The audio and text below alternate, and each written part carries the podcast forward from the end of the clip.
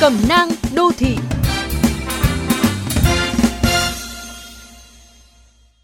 Trong bóng đá, khái niệm lách qua khe cửa hẹp luôn đi kèm kỳ tích mang lại niềm vui cho người hâm mộ. Giao thông cũng có khe hẹp của nó, nhưng nếu giữ thói quen lách qua khe hẹp thì kỳ tích chẳng có mà chỉ thấy thương tích thôi. Nếu bạn để ý, bạn sẽ thấy khe hẹp giao thông tồn tại ở khắp nơi, khoảng cách giữa hai xe buýt, giữa đuôi xe trước đầu xe sau, hoặc một chút không gian bé xíu nơi đầu cầu vượt, ngã tư.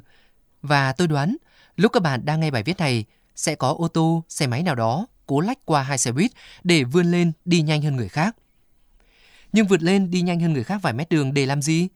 Bạn có nhìn thấy chiếc xe vừa chui lọt khe hẹp kia giờ cũng đang phải đứng chờ đèn đỏ cùng bạn bây giờ chứ? Cái được thì chưa rõ, nhưng chắc chắn cái mất thì sẽ rất nhiều. Cụ thể nhất là mất an toàn giao thông cho chính họ và những người xung quanh. Loạt vụ việc xe con xe máy cố lách giữa xe tải, xe container để rồi lái xe bị thương nặng hoặc tử vong chính là bài học đau lòng. Tiếc là họ khó có cơ hội để học lại.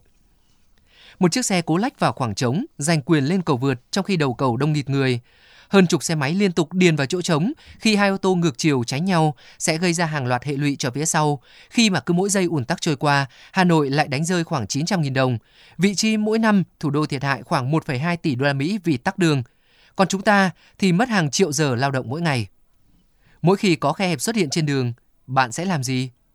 Theo cá nhân tôi, kỳ tích khi tham gia giao thông chính là không để xảy ra tai nạn, là kiềm chế bản thân trước mọi thúc đẩy, đi nhanh, đi cố, đi ẩu từ nội tâm, để không người thân nào phải chắp tay cầu nguyện kỳ tích cho nạn nhân tai nạn giao thông đang nằm trên bàn phẫu thuật.